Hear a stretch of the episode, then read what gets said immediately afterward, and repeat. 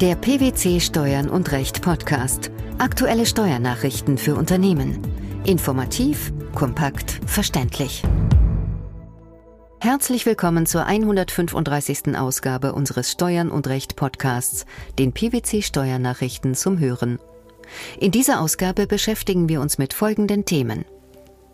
Arbeitsrecht. Kündigung seitens des Personalleiters einfach zurückweisen? Erwerb und Veräußerung von Gegenständen in Bruchteilseigentum.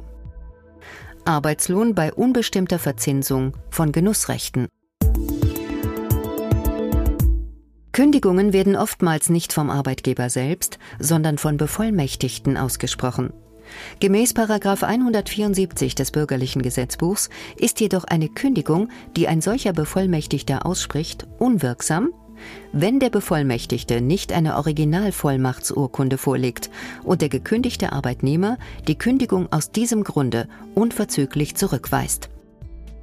Eine solche Zurückweisung der Kündigung ist wiederum ausgeschlossen, sofern der gekündigte Arbeitnehmer durch den Vollmachtgeber von der Bevollmächtigung in Kenntnis gesetzt war. Ende September zweitausendvierzehn hat das Bundesarbeitsgericht zu diesem Thema eine Entscheidung getroffen. Zu welchem Ergebnis kamen die Arbeitsrichter? In einem Rechtsstreit über die Wirksamkeit einer ordentlichen Kündigung hat das Bundesarbeitsgericht entschieden, dass eine wirksame Zurückweisung einer Kündigung gemäß den einschlägigen Regelungen des Bürgerlichen Gesetzbuchs ausscheidet, wenn der Arbeitgeber die bevollmächtigte Person in eine besondere Stellung beruft, mit der üblicherweise ein Kündigungsrecht verbunden ist. Welche Stellungen sind das beispielsweise? Zum Beispiel die Bestellung zum Prokuristen, zum Generalbevollmächtigten oder zum Leiter der Personalabteilung. Nach dem Dafürhalten des Bundesarbeitsgerichts scheidet eine Zurückweisung gemäß bürgerlichem Gesetzbuch bei einer solchen Stellung des Bevollmächtigten selbst dann aus, wenn der die Kündigung aussprechende Personalleiter zugleich Gesamtprokurist ist, aber die im Handelsregister veröffentlichte Prokura alleiniges Handeln nicht umfasst. Dies gilt auch dann, wenn, wie im zu entscheidenden Falle, der Personalleiter und Gesamtprokurist die Kündigung mit dem Zusatz P P A unterzeichnet, ohne dass jedoch ein zweiter Prokurist zeichnete. Denn der Zusatz P P A stelle zwar klar, dass der Erklärende als Prokurist handle, aus der Gesamtprokura lasse sich jedoch nicht ableiten, dass der Personalleiter keine alleinige Kündigungsbefugnis habe. Welche Relevanz hat dieses Urteil für die steuerrechtliche Praxis? Formale Themen sind in der Praxis für den Ausspruch von Kündigungen von erheblicher Bedeutung, da bei einem Rechtsstreit hier regelmäßig nach Fehlern gesucht wird. Daher können formale Fehler der Kündigung zu erheblichen Mehraufwendungen führen, wenn die Kündigungserklärung wiederholt werden muss und somit die Kündigung unter Umständen erst zu einem späteren Zeitpunkt möglich ist. Beispiele für solche Mehraufwendungen sind etwa zusätzliche Gehaltsansprüche wegen quartalsmäßigen Kündigungsfristen oder sich aus der unwirksamen Kündigung ergebende Zahlungen aus Bonus- oder Aktienoptionsprogrammen. Worauf sollte man bei Kündigungen durch Bevollmächtigte demnach achten? Auch wenn beim Personalleiter mit Gesamtprokura dem Gekündigten eine Zurückweisung versagt wurde, ist das Thema der Bevollmächtigung und der Vertretungsbefugnis bei Kündigungen stets im Auge zu behalten und gegebenenfalls das Originalkündigungsschreiben mit einer fest verbundenen Originalvollmacht unter Zeugen zu übergeben. Der Bundesfinanzhof hat entschieden, wenn Gegenstände, die in Bruchteilsgemeinschaft erworben werden, den Gemeinschaftern unentgeltlich überlassen werden, so begründet das keine eigene Rechtspersönlichkeit und erst recht keine Unternehmereigenschaft der Gemeinschaft. Stattdessen sind die einzelnen Gemeinschafter als Leistungsempfänger anzusehen und sind direkt zum Vorsteuerabzug berechtigt. Es kommt dann auch zu keinem Zwischenerwerb der Gegenstände durch die Gemeinschaft. Damit wendet sich der Bundesfinanzhof gegen die Verwaltungsauffassung. Welcher Sachverhalt lag dem Urteil zugrunde? Der Kläger kaufte zusammen mit der Person K einen Mähdrescher. Dabei betrug sein Anteil zwanzig und der Anteil des K achtzig Prozent. Der Kläger ordnete seinen Miteigentumsanteil seinem Unternehmen zu, konnte aber die auf der Rechnung ausgewiesene Vorsteuer nicht abziehen, weil er damals seine Umsätze zu Durchschnittssätzen gemäß den Regelungen des Umsatzsteuergesetzes für land- und forstwirtschaftliche Betriebe versteuerte. Kurz darauf verzichtete er auf die Anwendung der Durchschnittssatzbesteuerung und versteuerte seine Umsätze nach den allgemeinen Vorschriften des Umsatzsteuergesetzes. Wenige Jahre später kaufte er schließlich die achtzig Prozent Miteigentumsanteil des K und machte den Vorsteuerabzug geltend. Außerdem berichtigte er den Vorsteuerabzug des Erwerbs der ursprünglichen zwanzig Prozent nach den entsprechenden umsatzsteuerrechtlichen Vorgaben.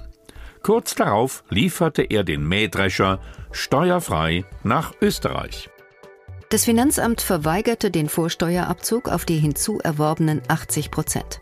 Mit welcher Begründung? Die Behörde argumentierte, dass der Kläger den Mähdrescher nicht von K, sondern von der Bruchteilsgemeinschaft erhalten habe. Dazu hätten beide, K und der Kläger, in einem ersten Schritt ihre Miteigentumsanteile dem Unternehmensvermögen entnehmen und der Bruchteilsgemeinschaft zurückgeben müssen.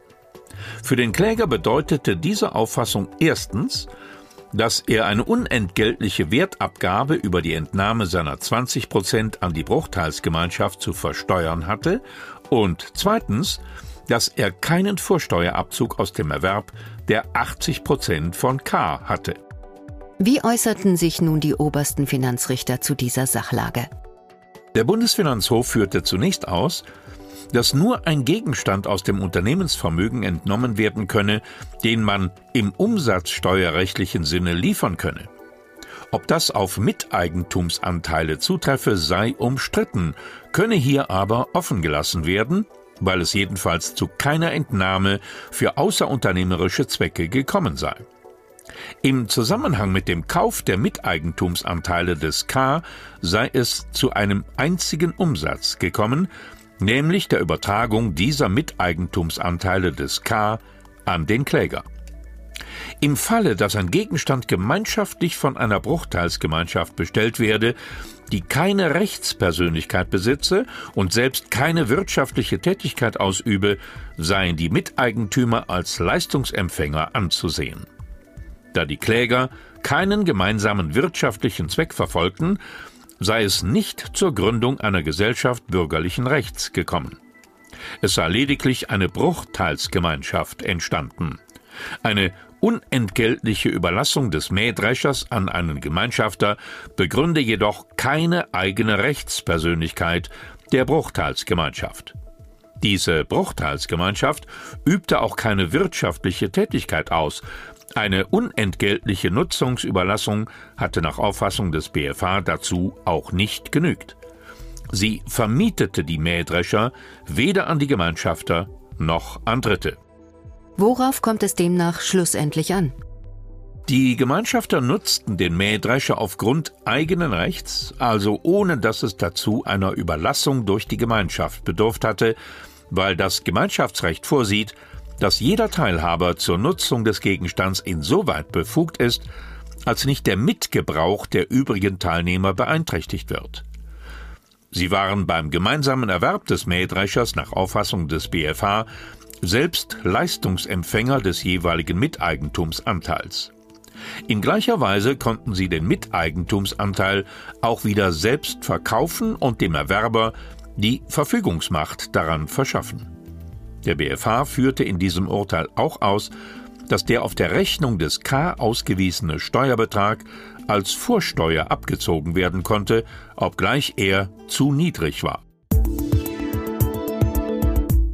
Bei der Verzinsung von Genussrechten handelt es sich um Einkünfte aus nicht selbstständiger Arbeit und nicht um Kapitaleinkünfte, wenn die Höhe der Verzinsung völlig unbestimmt ist und von einem aus Arbeitgeber und einem Vertreter der Arbeitnehmer bestehenden Partnerschaftsausschuss festgelegt wird. Dieses Urteil fällten die Richter des Bundesfinanzhofs. Welcher Sachverhalt war zu klären? Eine GmbH räumte ihren Arbeitnehmern die Möglichkeit ein, bestimmte Formen von unverbrieften Genussrechten an ihrem Unternehmen zu erwerben. Zum Bezug berechtigt waren grundsätzlich alle Mitarbeiter. Nach den Genussrechtsbedingungen sollte das Genussrechtskapital angemessen verzinst werden. Die Höhe der Verzinsung bestimmte ein Partnerschaftsausschuss, der sich aus einem Arbeitnehmer, der Genussrechte besaß, einem Altgesellschafter und einem Vertreter der Geschäftsführung zusammensetzte.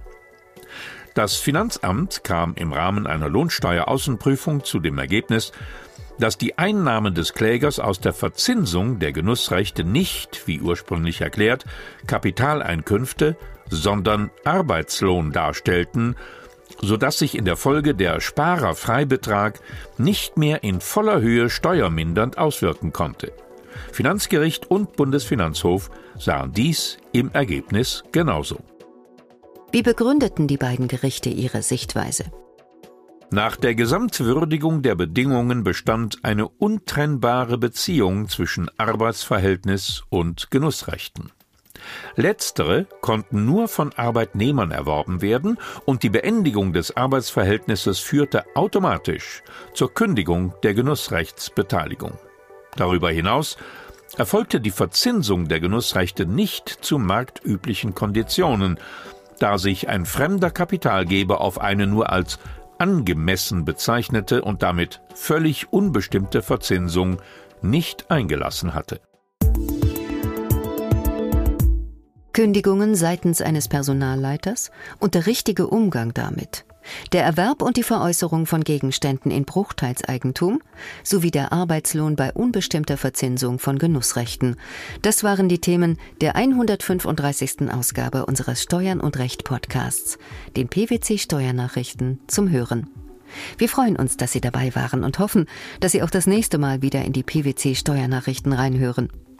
Steuerliche Beiträge zum Nachlesen finden Sie in der Zwischenzeit unter blogs punkt p w c punkt d e slash steuern minus und minus recht.